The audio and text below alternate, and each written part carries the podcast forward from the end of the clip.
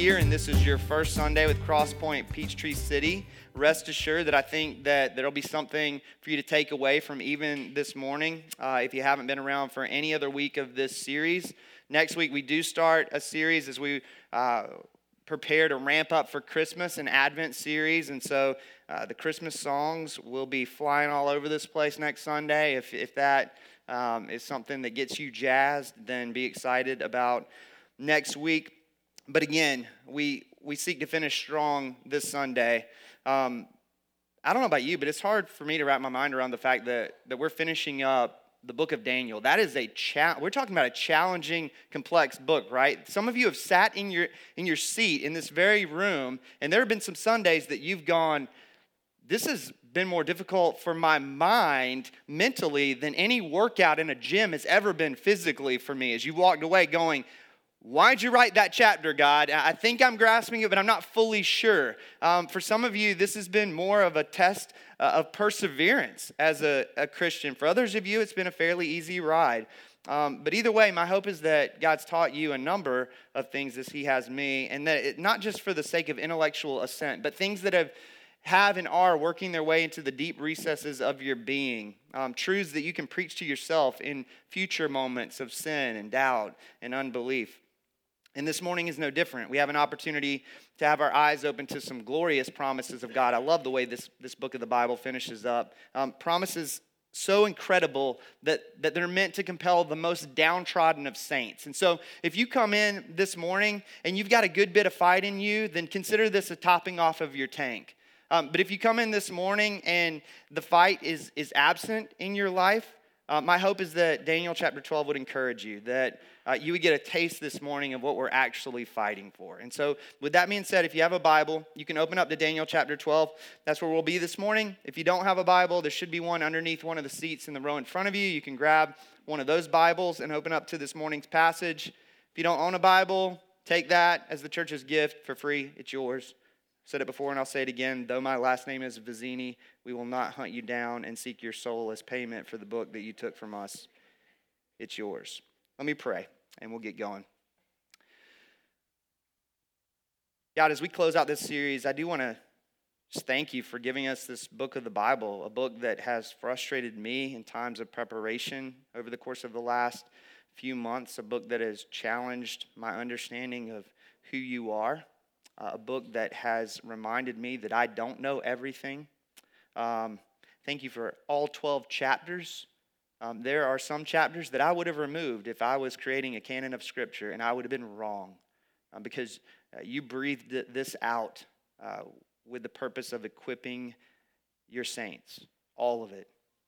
And so I pray this morning as we walk away that everyone in this room, whether it's someone's first Sunday or whether there are those who have been tracking the entirety of this series and everyone in between, I pray that we would all walk away with an understanding of taught us through this book of the Bible, that we would not be the church that just works through one series after another and fails to monument what you're teaching us through it all. What a waste. God, would you help us to monument your work in our lives this morning? And would you do that for your glory and our good? We lift these things up to you, Father, by the power of the Spirit, in the name of Jesus. Amen. All right. The last chapter of the book of Daniel, beginning in verse 1, says this: "At that time shall arise Michael, the great prince who has charge of your people, and there shall be a time of trouble such as never has been since there was a nation till that time. But at that time your people shall be delivered, everyone whose name shall be found written in the book. And many of those who sleep in the dust of the earth shall awake, some to everlasting life, and some to shame and everlasting contempt. And those who are wise shall shine like the brightness of the sky above, and those who turn many to righteousness like the stars forever and ever." Remember, the final three chapters, if you've been around for the last few weeks, are connected to one another. They represent one episode, one scene, so to speak, the final vision that Daniel receives. And so chapter 12 is a continuation of where we left off last week. Daniel finds himself on the bank of the Tigris River, where he receives a vision from the Lord, and it's a vision of the persecution that is to come for God's people. And not just God's people in Daniel's day, but God's people throughout the course of human history until Jesus returns. The vision continues in chapter 12, and it's unquestionably with respect to the last days. There have been a number of visions that it's been difficult to pinpoint in terms of when are these going to come true in human history as far as Daniel is concerned, but this is not one of those. We know that Daniel chapter 12 is a declaration of the last days because we have the mention of things like the book in verse 1, meaning the book of life. You have the language of the resurrection of the dead in verses 2 and 3. Unless you've seen people rising out of their graves recently, I think it's a future thing that's going to take place. And so Daniel's getting a glimpse into the final days of human history. And it's pretty incredible. We have to be cautious, I think, when we come across phrases like what you see in verse 1. When you see a phrase like that, the tendency is to want to narrow the lens a little too much.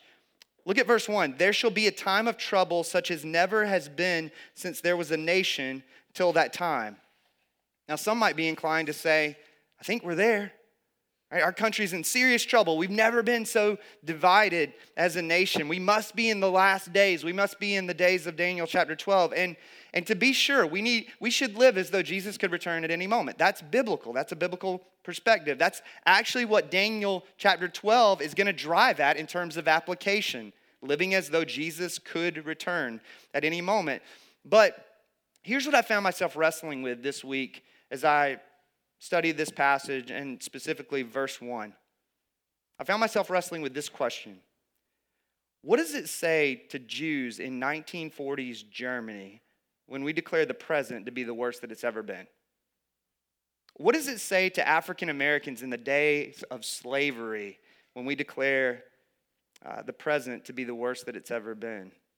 What does it say to Christians who suffered persecution under Nero and Domitian and Trajan and Marcus Aurelius, and the list of cruel emperors goes on and on? Human nature is to read apocalyptic passages like this through the lens of a particularized context. But we have to remember the Bible is not an American book. The Bible is a global book because God is a God of the nations. So we need to be careful not to extend the reaches of our interpretation beyond what's healthy. It's healthy to believe that we live in the realm of the not yet, that everything is not as it should be. It's healthy to believe that Jesus could, in fact, return at any time. It's healthy to live as though we believe that's true. It's healthy at a heart level to long for his return, but much beyond that is left to speculation. The aspect of verses 1 through 3 that's not speculative is that a resurrection will take place in the end. This book of the Bible closes with the clearest declaration in all of the Old Testament of the doctrine of the resurrection from the dead. And it says there will be a double resurrection, some unto eternal life, some unto eternal punishment. Jesus talks about this a lot in the Gospels. He talks about in Matthew 25 the separating of the sheep from the goats, with the sheep being ushered into the eternal kingdom of God and the goats being cast into eternal punishment. Now, for many, this is a really hard doctrine.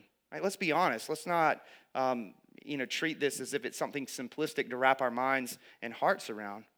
This is a really hard doctrine because God is love. And love is irreconcilable with the idea of casting a person into the darkness of eternal torment, is it not? I mean, upon first glance, that kind of argument would seem to make a lot of sense. However, what we oftentimes fail to acknowledge is that God's love is a love permeated by his holiness. A.W. Pink says this. He says, divine love is not a sentimental passion which overrides moral distinctions. God's love is a holy love. And because it is such, he hates all evil. In other words, God's love cannot be separated from his holiness. God's holiness is diminished if he allows crimes committed against him and one another to go without consequence. And if God's love cannot be separated from his holiness, then to diminish his holiness is to diminish his love. You tracking with me?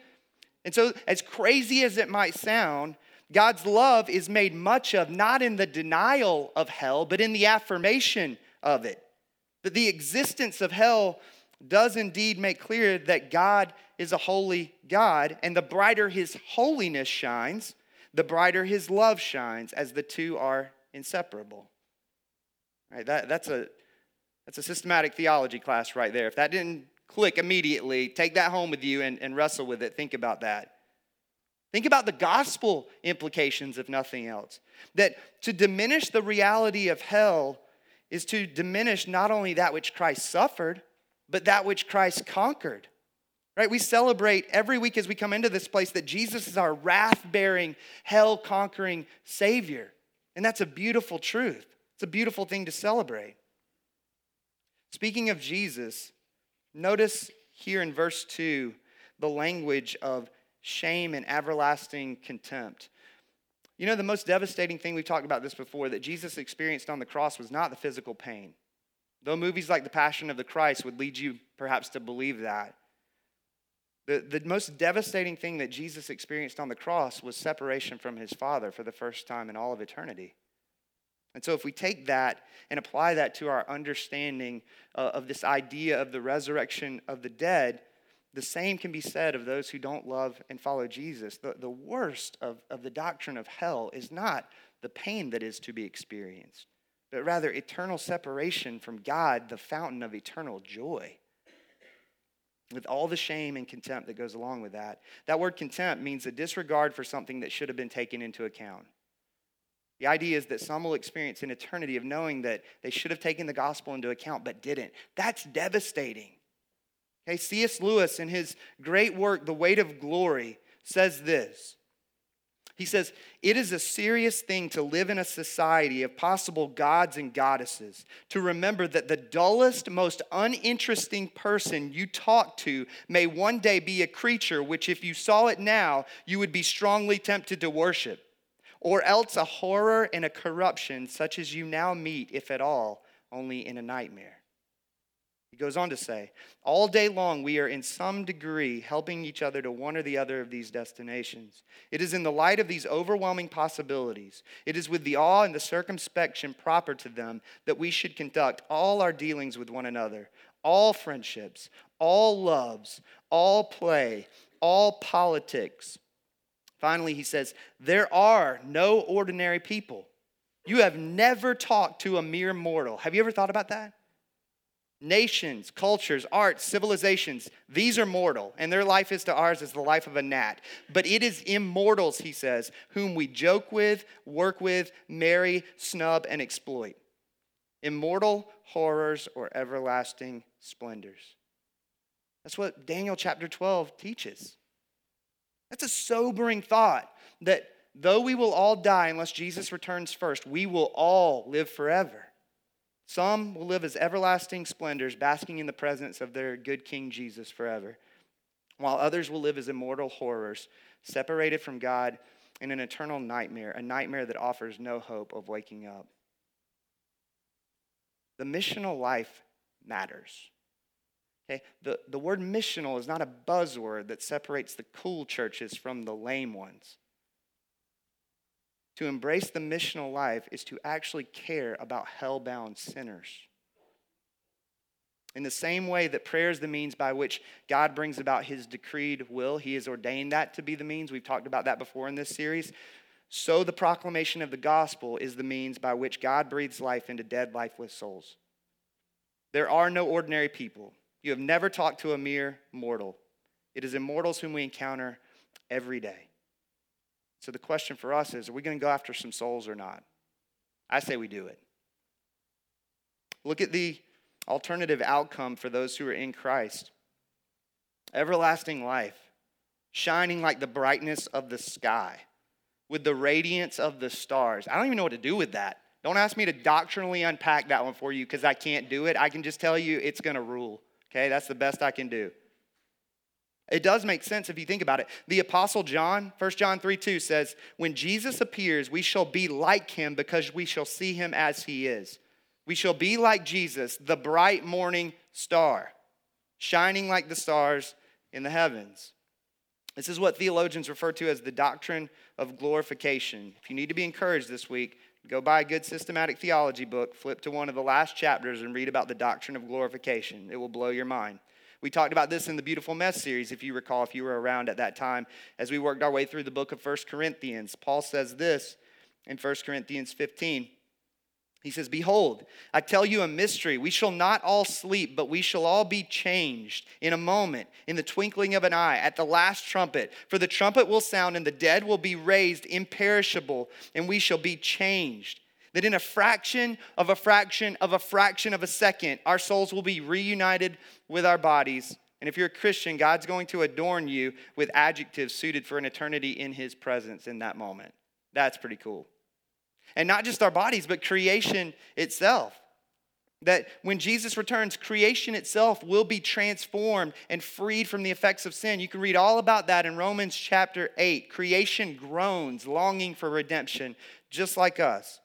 Creation itself will, in a blink, become more beautiful and efficient for the purposes of eternity. It's going to be a playground for God's people in his presence. That's awesome. God's not scrapping planet Earth. He's not starting over. He pronounced it good in the beginning. He loves it. He will redeem it. He will recreate it, make it exponentially better. This is critical. Let me say this. One of Satan's great deceptions is to convince us that heaven will be boring. Let me say that again. One of Satan's greatest deceptions is to convince us that heaven will be boring. You know how I know that's part of his scheme? Because most everyone in this room has thought that at some point in your life. When in fact, it's hell that will be without a plot. It's hell that will be without imagination. Heaven will not be boring because God will be there. If we have a low view of heaven, that is likely connected to our view and understanding of the God of heaven. We talked about this in the series in the 7 churches in Revelation. You remember that one? In Revelation, God is described as having the appearance of jasper and carnelian, his throne surrounded with an emerald rainbow. Carnelian is a red stone. Jasper, on the other hand, is a translucent stone, which means it's semi-transparent. You can see through it, but what's on the other side is blurry. An example of something translucent would be a stained glass window. You can kind of see through, but what's on the other side is just a little fuzzy. And so, according to the book of Revelation, God's throne has this light refracting thing going on so that if you were to move an inch to the left, everything would radiate with a different brilliance than it did before you moved that inch. That's pretty crazy to think about. That'll be your experience of God in the age to come. God is the source of light. God is the source of splendor. God is the source of majesty. He will never bore you in the new heavens and earth. To move an inch will be to have your mind blown all over again. For those of us who are bored in life, that's good news. Heaven will not be boring because God will be there. And in Christ, we will be able to stand in the presence of God and not burn up in an instant, but rather enjoy making much of him, enjoy having our minds blown, never to be separated from him ever again. If you don't hear anything else I say this morning, hear this. The ultimate gain of the gospel is not heaven, but the God of heaven. Okay, the one who will overwhelm you with his splendor and glory for eternity. Look at verse 4. It goes on to say, "But you, Daniel, shut up the words and seal the book until the time of the end. Many shall run to and fro, and knowledge shall increase." We talked about this in chapter 8. All this isn't going to come true overnight, everything that's written in the book of Daniel. So the angel says, you're going to have to preserve this truth, protect this truth. It's going to matter. God's people are going to want to have this when they're going through great persecution and hardship in the future. That's the entire Bible for us, is it not? Preserve truth that equips us and sustains us in the midst of hardship and pain. Can you imagine, and I don't think we sit with this question often in life, can you imagine if the scriptures had not been preserved? If you didn't have a Bible to go to for wisdom, for knowledge, for hope? I mean, that's devastating if you think about it long enough. Now, it's not if the Bible just kind of sits on a nightstand and never gets touched, but if you've experienced the joy and the truth and the hope that the Word of God brings into the life of his people, then it's something to praise him for preserving the truth of who he is and who he is for us as he has revealed it to us in his word. We don't have to run to and fro, as verse 4 says, in this never-ending search for truth and meaning. We have it. We have something better than human speculation. We have divine revelation. Verse 5 goes on to say, "Then I, Daniel, looked, and behold, two others stood, one on this bank of the stream and one on that bank of the stream." Remember, this is a continuation of of that which began in verse 10. Daniel found himself on the bank of the Tigris River in chapter 10, receiving this final vision and the visitation of this angel to make sense of it all. It goes on to say in the next few verses, verse 6, "And someone said to the man clothed in linen who was above the waters of the stream, 'How long shall it be till the end of these wonders?' And I heard the man clothed in linen who was above the waters of the stream, and he raised his right hand and his left hand toward heaven and swore by him who lives forever that it would be for a time, times, and half a time, and that when the shattering of the power of the holy people comes to an end, all these things would be finished." And Daniel says, "I heard, but I did not understand." Here we get the first of two questions in this chapter. How long? How long shall it be till the end of these wonders? How long until all this comes true? And the answer to that question is a time, times, and half a time. Thanks, angel, for clearing that up, right? If you say, "I don't understand," you're in good company. Verse 8, Daniel says, "Neither do I, people. I have no idea what in the world that means." You can read a lot of good commentaries, and even the most detailed ones that get down into the weeds of numbers at the end say, "But I could be wrong." The consensus statement that seems to come out of that kind of a phrase, a time, times, and half a time, the best that anybody can unify on is this idea that that's the equivalent to 3.5 times, which falls short of 7 times, which is the number of completion. And so this argument could be made that God's people will experience hardship and persecution, but it will have an end to it. It won't be forever for us. We don't ultimately know what that phrase means in its fullness. What we do know, according to another phrase in that section of verses, is that the end will come when the shattering of the power of the holy people comes to an end, when Satan and his army of darkness have done their worst to overcome the light. That's hard to wrap our minds around, isn't it? It's going to get really, really, really bad before Jesus does something about it. But doesn't that sound a lot like what happened on a splintered Roman wooden cross a couple thousand years ago? That Satan and his army of darkness did their best to overcome the light, and it appeared as though the light of Christ had been snuffed out. Yet it was precisely in that moment that a resurrection took place that declared that the light had overcome the darkness. That's the beauty of the gospel. The same can be said when Jesus returns. At his second coming, it will appear as though the darkness might have won, and in that moment, another resurrection will happen. Namely, our resurrection either to everlasting splendor or everlasting shame. And either way, Jesus will be glorified. The light will overcome the darkness. This chapter and this book concludes with the final verses, continuing in verse 8. It says, "Then I said, 'O my Lord, what shall be the outcome of these things?' And he said, 'Go your way, Daniel, for the words are shut up and sealed until the time of the end. Many shall purify themselves and make themselves white and be refined, but the wicked shall act wickedly, and none of the wicked shall understand, but those who are wise shall understand. And from the time that the regular burnt offering is taken away and the abomination that makes desolate is set up, there shall be 1,290 days. Blessed is he who waits and arrives at 1,335 days. But go your way till the end, and you shall rest and shall stand in your allotted place at the end of the days.'" Here we get the second question, which comes from Daniel himself. He asks, what shall be the outcome of these things? I still don't understand what you're saying, Lord. And notice the response. It's not a seminary lecture on the intricate details of Jesus' second coming. Rather, it's a command to go, to persevere, to fight for holiness. That yes, we do get some numbers to work with in verses 11 and 12, but again, most scholars have no idea of what to do with those numbers. The best that many of them can say is that the precision of those numbers declares that God knows with precision when he will make everything sad untrue. That's the best that a dozen or so scholars that I read this week could do with those numbers. Even the ones, again, who got into knee-deep in the weeds detail, at the end of their statement said, "But I could be wrong." Which is really frustrating if the main application point of the book of Daniel is to figure out all of the details of Jesus' second coming. However, if you believe that the main application point of the book of Daniel is to keep fighting the good fight of faith, well, those numbers aren't so bothersome to you. That's what the declaration of Christ's second coming is meant to lead to. Not us sitting down with charts and graphs to determine all the nuanced details of the future, but rather a present tense strengthening of our resolve to live a life that honors our King and points as many people to him as we can.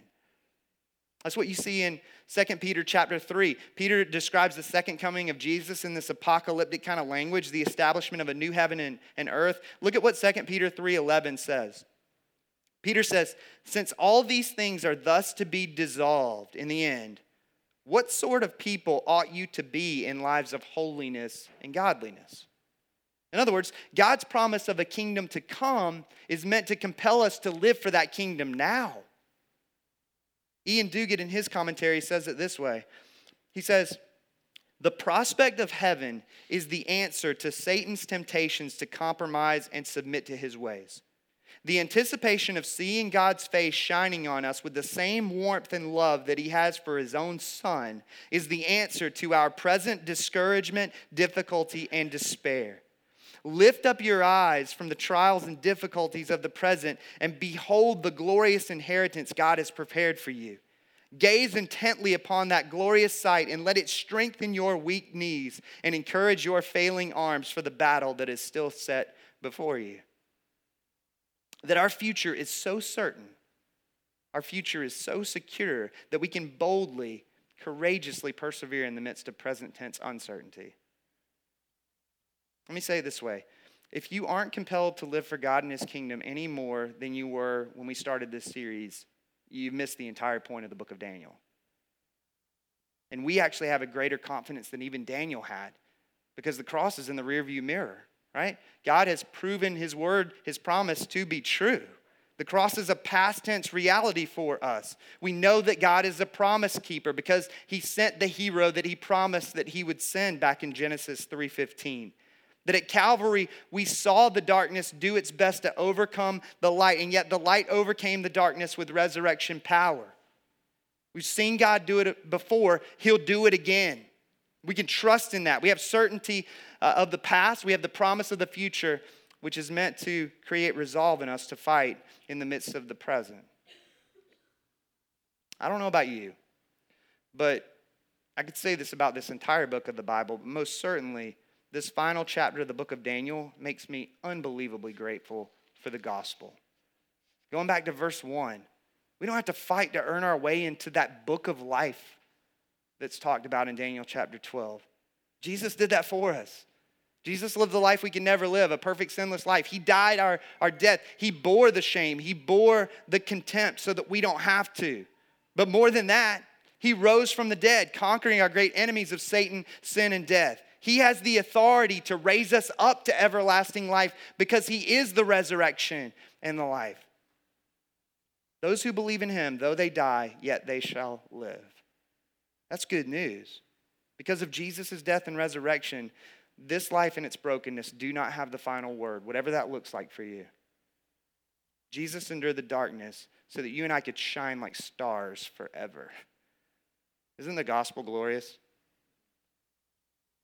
That's been my hope throughout the course of this entire series, that the gospel would become even more glorious to us all. That's the reason that I preach this series the way that I have. I've attempted not to get knee-deep in the weeds of debate, but rather to point out clear gospel truths in this book of the Bible so that it might, one, unify us, and two, enable us to fight, to persevere, to fight the good fight of faith. When we began this series a few months ago, I posed the following question. Why in the world not play it safe? Why dive into such a complex, challenging book of the Bible? And again, can we all agree that that's what this book of the Bible is? Complex, challenging, not easy to understand. When our boy Daniel has to make that statement himself in verse 8, we can know that that's true. There are a number of ways that you could probably respond to that question. If we were to actually pass around note cards and say, what's been the benefit of working through a series like this as the church? I would imagine that I would probably receive dozens of different responses. Yes, there may be a few broad brushstroke themes that would drive those responses, but there would be a lot of different nuances that would bring about your answer to that question. But coming back around to some of the things that we talked about in the first few weeks of this series and have continued to talk about throughout the course of the series, just a few things to close with this morning. In the book of Daniel, we encounter a God who's both sovereign and good in all circumstances. That for those like me, I mentioned this the first week of this series, those like me who struggle at times to believe that God is in fact, indeed in control and actually cares about you, the book of Daniel offers hope. It puts on display a God who is seated on his throne, a God whose plans cannot be thwarted, a God who sets up kings and deposes kings, a God who turns the greatest evil upside down on its head. We've seen it over and over and over again in this book of the Bible. And not just a God who's sovereign, but a God who greatly loves his people, a God who preserves his people in the midst of persecution and pain, a God who keeps his promises, a God who promises to make everything sad untrue for you in the end.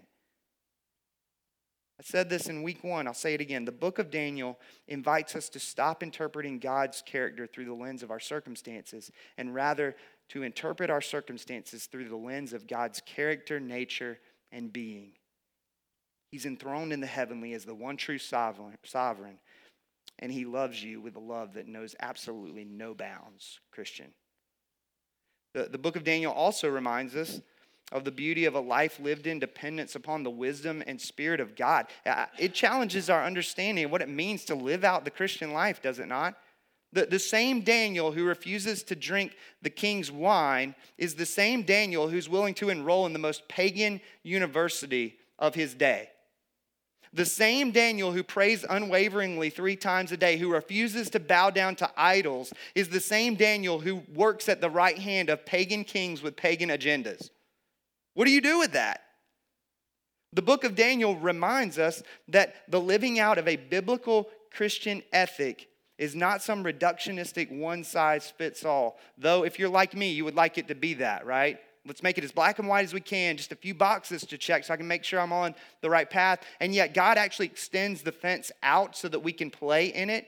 And he, in kindness, gives us, one, his word to sit under the authority of to help us navigate cultural waters for his glory. He gives us his spirit to indwell us, to lead and guide us as we seek to glorify him under the banner of his word. And he gives us the church to make sure we didn't get the first two wrong, to surround ourselves with so that we might walk in wisdom. And it will be messy at times, but we have everything that we need to live a life that honors our King. And lastly, the book of Daniel reminds us that every life represented in this room unquestionably has purpose. From the most intense episodes to the most mundane, whatever you're going through, it matters. It has purpose in God's eternal story of redemption. That glorifying God doesn't always involve shutting the mouths of lions, though that would be super cool if it did. That glorifying God doesn't always happen in the 5,000 degree centigrade heat of a fiery furnace. Going back to Jeremiah 29, sometimes the best way to glorify God is to build a house, to plant a garden, to fall on your knees and pray like Daniel in chapter 9. Because as a friend of mine once said, yes, God moves mountains, but prayer moves God. The book of Daniel is an invitation to us to persevere, to fight the good fight of faith, to use prayer as a weapon in our arsenal in the midst of that battle. I love the way this book of the Bible ends. It's a perfect ending. It always is, by the way, because God is the perfect author. But notice how this book closes out. Daniel's been faithful all these years. Let's not forget, Daniel's not a teenage boy anymore. He's in his 80s at this point, likely. If anyone has the right to ask for a little clarity from this angel, it's Daniel. He's earned that right. Yet what is the angel's final response? You have an inheritance that awaits you. So go, Daniel. Wake up tomorrow and persevere in the faith just like you have all these years. That final word to Daniel, that's the same final word to you and to me as we close out this series this morning. You have an inheritance that awaits you, bought with the precious blood of Jesus Christ. So go. Wake up tomorrow and persevere in the faith just like you have up to this day. In a moment, we're going to take communion. We have an opportunity to receive the bread, dip it in the cup, the bread representing the broken body of Jesus, the cup representing his shed blood. Yet another opportunity for us to celebrate who Jesus is and what he's done for us. I don't know about you, but if there's nothing else to celebrate for me this morning, it's the fact that I don't have to claw my way into that book in verse 1, that Jesus did everything necessary to secure my place in that book so that I might shine like the stars in heaven one day and bask in his presence forever. That's something to celebrate, church, as we come and receive of the elements this morning. And as we do so, I would just invite you to sit with and wrestle with the question, to ask God if you've yet to see it, what did you want from me in this series? That we wouldn't be the church that would make it 4 or 5 series down the road and would go, I have no idea. I remember the bumper video was loud in that one. I remember it was short in the other one. He struggled to get up there half the time because it was so quick. You know, I remember this one had a cool graphic and you know, I remember these subtle little things, but to ask and to monument, God, what were you doing? Why did it matter that we spent 3 months in this book of the Bible? What were you teaching me? And again, if this is your first week to even wrestle with, God, what did you want to teach me in Daniel chapter 12? Because in your providence, you had me here. Let's wrestle with that as a church and let's monument, let's mile mark those moments in our lives and what God's doing and celebrate that. Celebrate the work of the Spirit in revealing the truths of who God is and who he is for us in Christ to us. Thanks for listening. If you have any questions about this message, visit us at crosspointptc.com. There you can contact us, find further resources and directions to our gatherings. That's CROSSPOINTEPTC.com.